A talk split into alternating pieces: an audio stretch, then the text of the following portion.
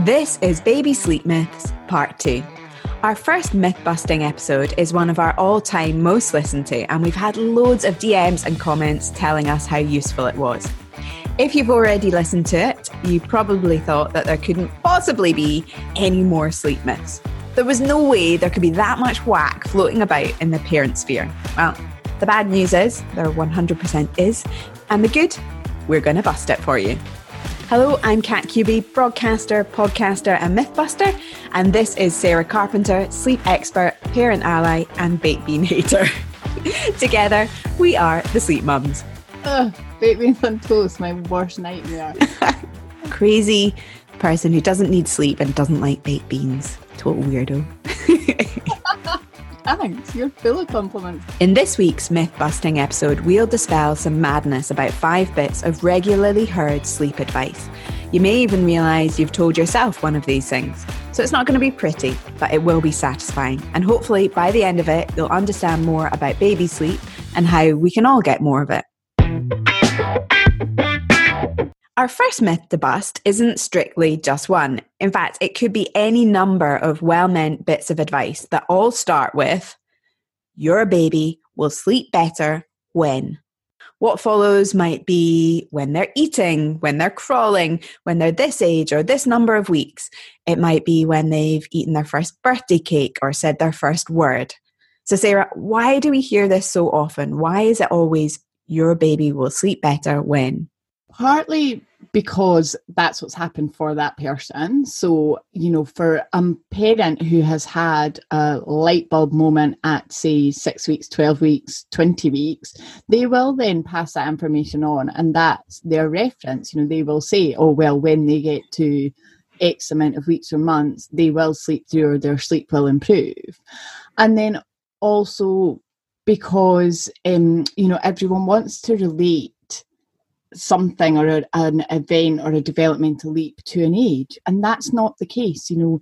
Babies as we've said so many times babies will develop at their own pace and rate and change as and when they are ready.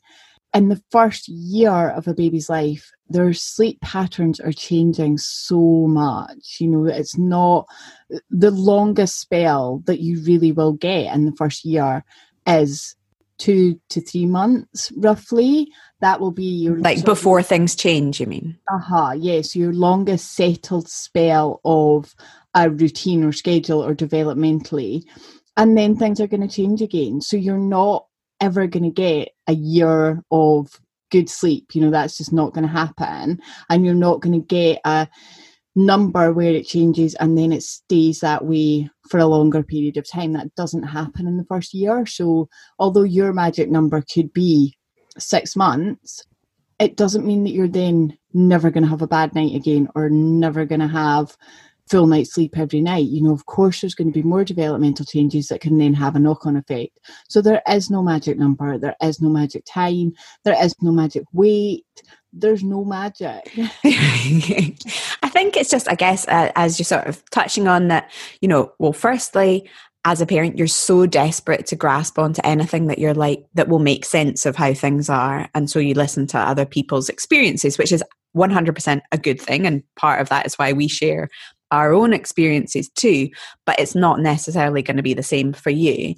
And the second reason, I guess, as we're saying, is see once that first year is behind you and you are a parent of a slightly older child you will remember things slightly differently. And because those changes as you say are you know nothing's going to stay the same for longer than a couple of months in that first year you will probably look back and go oh yeah well everything got better when they were around 6 months or everything got better when they are around a year.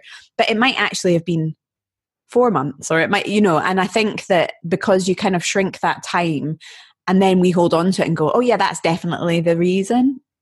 Does that make yeah. sense? Yeah, I got a bit waffly there.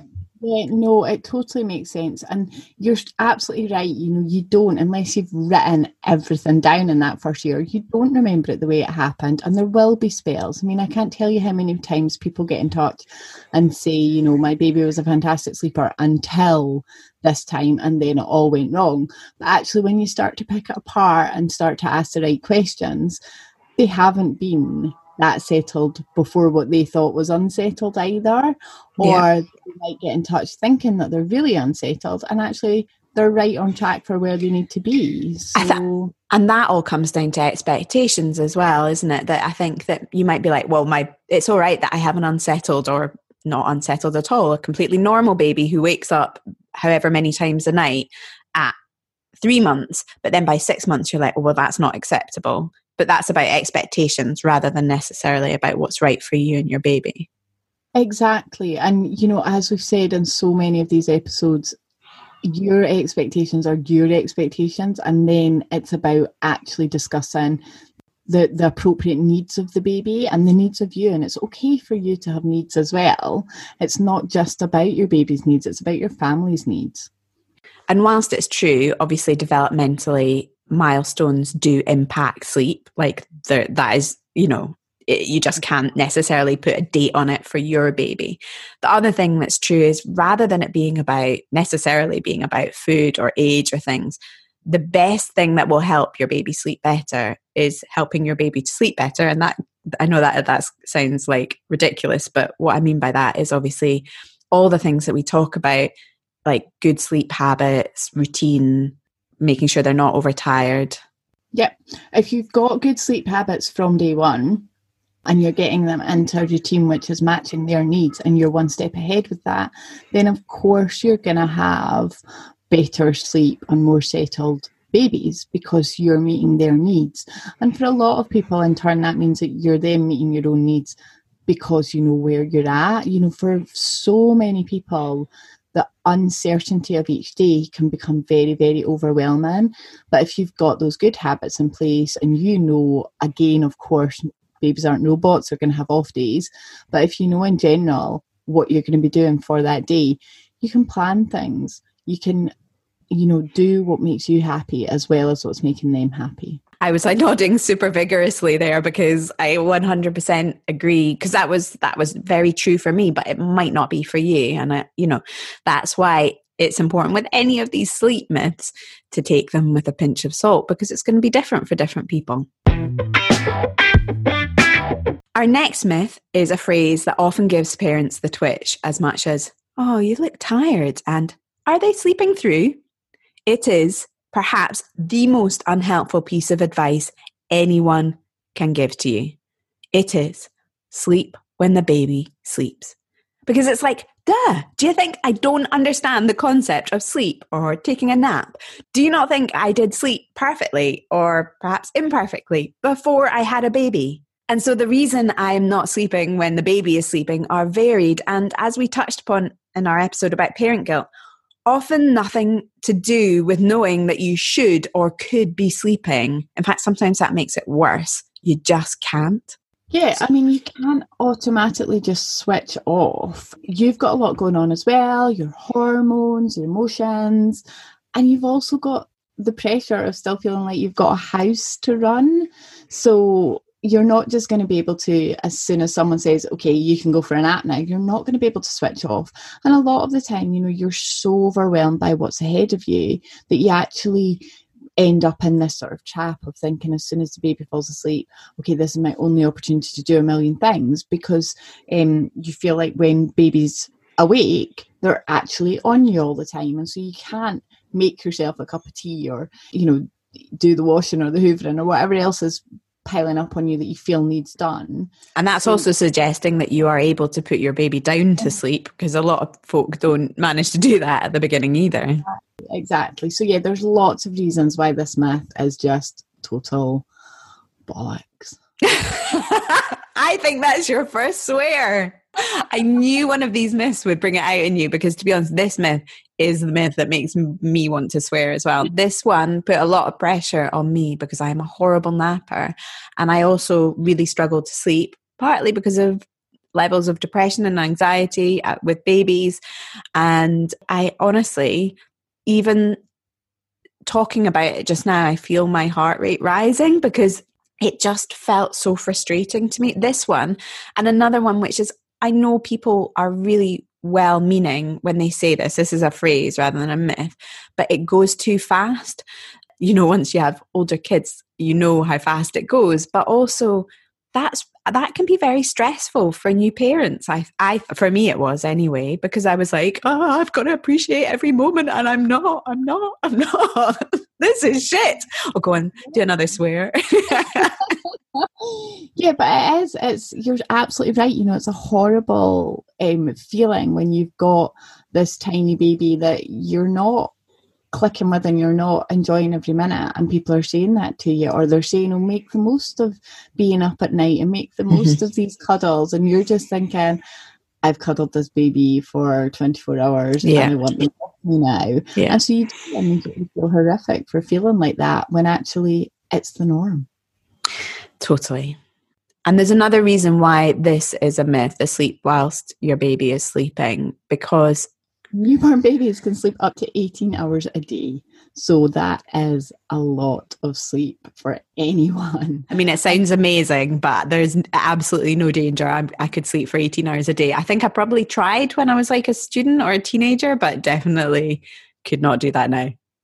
Yeah, I mean, we've hit this phase with Harry at eight and a half. I think he could probably give it a good really on a school day. Skills. I look forward to that moment.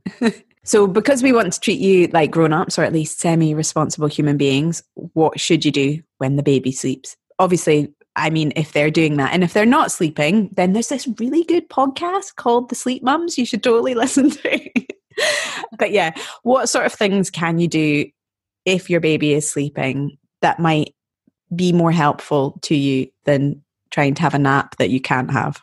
Try and look after yourself. You know, it's as simple as actually taking this time. If baby's not sleeping on you, then taking this time to make yourself a cup of tea, sit down, catch up on an episode of something, flick through a magazine, make yourself some lunch. Like so many of us just forget to eat at this stage, and actually, it's really important to eat and drink constantly. If you do if you feel overwhelmed when your house is a bit of a riot, then use that time just to sort things out, but don't put too much pressure on yourself. You know, rather than facing the whole house, maybe face one room or face one job, whether it's sorting through the baby presents or something like that. You know, just keep it simple. Don't overdo it. And if you do like being organized, then make lists because you will feel better if you can set yourself a list over the course of a week that you can achieve. I love a list. Um, yeah, me too. Can't get enough of them. But yeah, you know, that just makes it that little bit more manageable. And then you will use the time that you have a little bit better and do things like have a bath or have a shower. It doesn't matter what time of day it is. If you've got that window, do it then.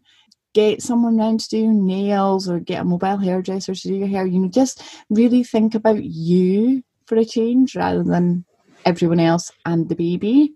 If you can nap, then nap I'd also quite like to add one into the mix.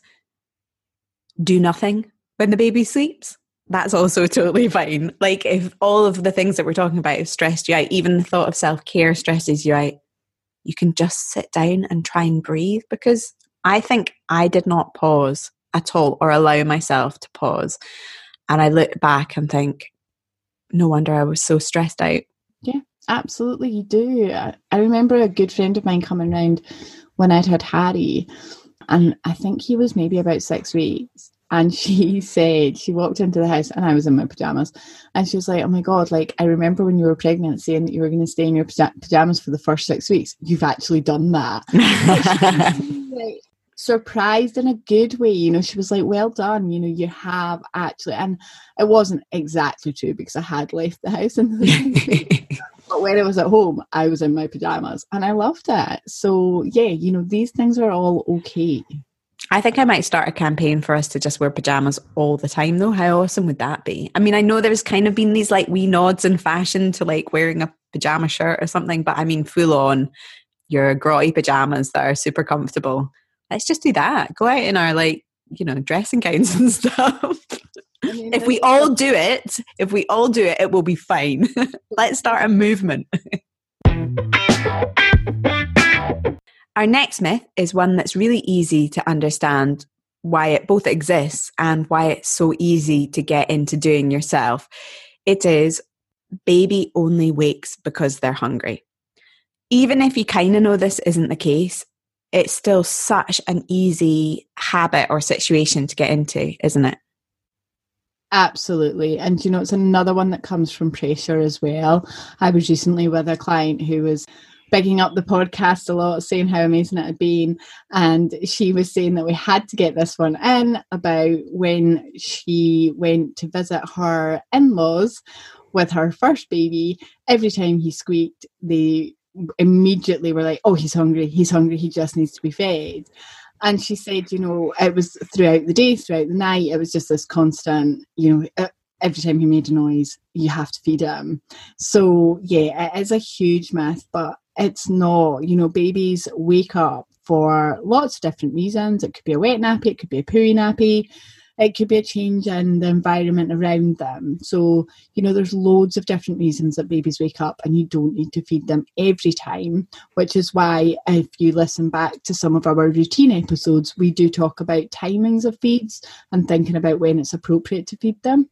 But I think it's also such an easy cycle to get into because quite often feeding baby will settle them, even if it's for a short period of time. So you kind of get into this like situation where baby wakes up, you give them a feed, and they go back to sleep. So you're like, yeah, there we go, that worked. And also the people around you think that worked, or they think it's the best way to settle them.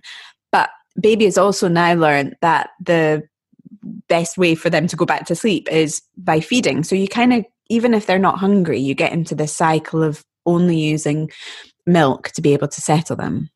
It becomes a comforter. The milk or the sucking becomes a comforter rather than being a need. And also, that then means you think that they're hungry because they're kind of looking for it, but they're not necessarily. Yeah, absolutely. They'll be showing the signs because you've responded to it. So they will then use those signs to look for it and you'll automatically feed them. So, how do you know if they're hungry? Seeing as we should probably talk about that because this one I think is one that will resonate with a lot of people. So, again, you want to come back and take a diary, you know, really write down exactly what's going on so that you're seeing a pattern. Try and resettle them. If they've woken up at, say, nine o'clock and you've fed them because that's been two to three hours since their last feed, and then they wake up again at half past nine or 10 o'clock, try and resettle them first. Do a little bit of resettling. Very gentle methods, but try and see if they then do just drop off and you get that extra hour and a half out of them. So you're just thinking about when you've previously fed them, thinking about how good that feed was. Obviously, if the feed at nine o'clock had been absolutely rubbish and they'd only taken 30 seconds and they'd fallen asleep and you couldn't wake them up for love nor money, then yes, they might be be hungry. So once you've tried the settling techniques for a little while, you are going to feed them because we don't want hungry babies either. But just try and look at the bigger picture and try and look at what you've done previously and see and also think about wind you know a lot of the time if a baby's waking up very quickly after one feed it can be because they've got a little bit of trapped wind. Which is also a cycle you get into if you the like the more you feed the more wind especially if there's wind trapped the more discomfort they end up in. So you can kind of that can be a, a bit of a self-fulfilling situation as well. Yeah definitely. Wind can be the biggest reason for babies cluster feeding why does wind make them cluster feed discomfort so yeah if they are waking up because they're uncomfortable because they they can feel the discomfort of the wind then they will wake up because they're in a little bit of pain. So again try and listen to their cries um, and really work you know we've done a little reel over on our Instagram page showing all the different methods for winding, and it is really important to kind of go through those and um, you know really try and work out where the wind is and think about what your baby's doing. You know, if if they are squirming as soon as you pick them up, the chances are they have got wind, and if their cry sounds very different to the one previously, then again, you know, if it's a sort of more high pitched, squealy, uncomfortable cry, think about wind first before feeding. I kind of want to say one final thing about this as well, because we sort of touched on it in the beginning. Lots of people around you will think that the the only reason is hunger, and that is because they can kind of direct that back to you if you are the main carer and tend to do the feeding, whether that's bottle or breast. And so they might be suggesting it not because it's true. Um, they're just making a suggestion, and I think that that can feel like pressure. And we kind of said that at the start, but I know that I got really pissed off with my partner at times because he would quite often say, Can you not just feed her? Or can you not just feed him? And that's not always the solution. I think as well for other people, it's panic. You know, they they don't know what to do. They they can't or they feel like they're not helping you because nobody's said to them, okay, these are the things that you can do when you're in this situation, and that would really help. And mm. because they don't know, they automatically are like, oh my God, stop the baby crying, just put them on the book. Yeah. Yeah. Or give them a bottle. You know, it's not, it is, it comes from a place of panic rather than a place of negativity. They are just trying to trying to help their baby or their grandchild or you know they're seeing their wife or daughter looking pained by the whole crying experience and so they, they just do what they think is going to work and say what they think is going to work i think that's true for a lot of these myths. I don't think they come from a bad place. People are just trying to help. This next one like a lot of myths continues i think because it plays into a parent's greatest fear. Our next myth is a breastfed baby will not sleep through the night. If you're breastfeeding, one of the hardest things is knowing or being confident that your baby is getting enough milk, particularly if you struggle to feed at the beginning, which I have quite a lot of experience in, or if you have any ongoing medical issues. And so often, and I experience this from a whole range of different people, you will be told that if your baby's not sleeping and they are breastfed, that giving them formula will ensure that they will then sleep better. This myth doesn't just affect breastfeeding parents, it also affects those who are bottle feeding because it can make them feel like crap if their baby isn't sleeping and they're like, well, my baby's on formula milk, they should be fine. So, Sarah, talk to me about this myth. This is a complete myth. There's nothing to back it up. Breastfed babies, bottle fed babies, combination fed babies, they will all sleep through when you and they are ready. That's the thing. You know, it's it's not about what they're taking on board that makes them sleep through. It's about meeting their needs. And as you said, you know, a baby who has medical issues or tongue tie or reflux, you know, that these things are all going to contribute towards it taking a little bit longer or making the process slightly different. So, when we're talking about babies sleeping through, we're talking about babies who are gaining weight steadily, who are meeting their milestones, who are feeding well with whatever method of feeding. You know, you as a parent have to be ready for it. You have to be calm, you have to be in a good place because if you're anxious, then that's going to affect how well the baby sleeps as well. So it really is everything comes into it. But no, you're you're totally fine to keep breastfeeding. Don't feel that pressure to introduce a bottle. I think we both spoke to somebody over the weekend, didn't we, Kat, that was saying, you know, um, I've reached this point, I'm not sleeping through, I'm going to give them a bottle in the evening and then they're going to magically sleep for 12 hours. I'm like, you know, that's not going to happen. It's actually when we looked at the other information that she was sending, the naps were all out of whack and the bedtime was far too late. So, you know, there were a million other things that she could try and do and implement without having to introduce that bottle that actually when we spoke to her she didn't want to introduce she wasn't ready to introduce that formula bottle she just had been told so many times that that was going to be the key thing that was going to make it work so she was feeling that pressure to do it when actually she just wanted to carry on breastfeeding and that is completely fine Totally. And I think, as we sort of touched on at the beginning, it also suggests that the only reason babies wake up is because they're hungry, because essentially the basis of this is somehow that formula milk is going to be more fulfilling.